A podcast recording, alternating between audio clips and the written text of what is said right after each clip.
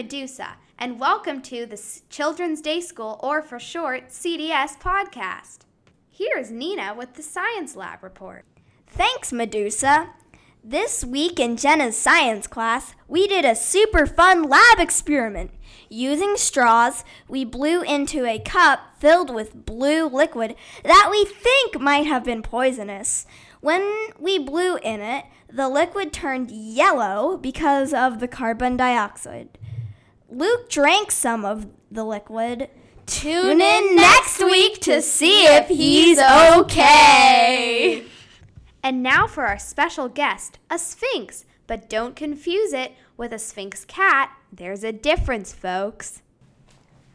Hello there, Sphinx. Thanks for being with us. I'm not with you, I'm against you. So, Sphinx, how is Egypt?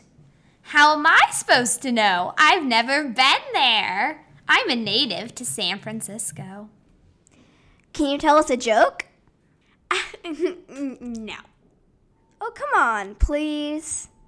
What are the magic words? Maple, mayhem, Artemis, cardamom, sun, sun, sun, sunset.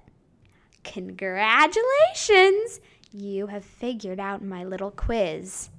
Time for the joke. Why does the Pharaoh boast so often? Why?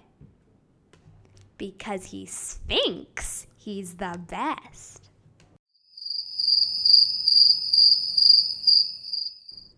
Thanks for your time, evil. Oh, I mean, uh, Sphinx.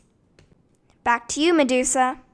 Thanks for listening to the first CDS podcast. Put on your headphones next week and listen up for more.